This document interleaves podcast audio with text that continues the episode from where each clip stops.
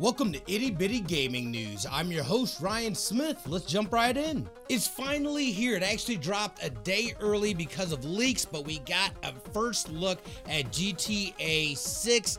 I think it looks amazing. The lighting on it looks great. We've got what looks like a female protagonist, uh, as well as maybe a Bonnie and Clyde type of story. So it's coming out in 2025, so just a little bit longer of waiting, uh, but we know it's on the horizon.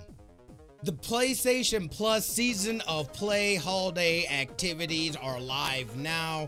Uh, that'll be going on throughout the month of December until January 5th. There's going to be tournaments, there's activities, trivia, all kinds of different ways to be able to win different prizes, such as um, PlayStation Plus Premium and other things. There's also going to be a free to play multiplayer or free to play online weekend, December 9th through the 11th as well. So make sure you check out your PlayStation stuff if you have not for this event.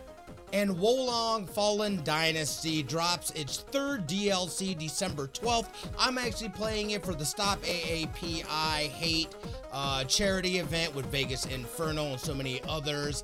Uh, so far, I am digging it, but this new event will add new story content and all that good stuff. So make sure you check it out. And that'll do it for your gaming news. Don't forget, subscribe over at the podcast and the YouTube channel. You can also hit me up on the socials at Smitty2447. I hope you have an amazing rest of your day, and we'll see you tomorrow.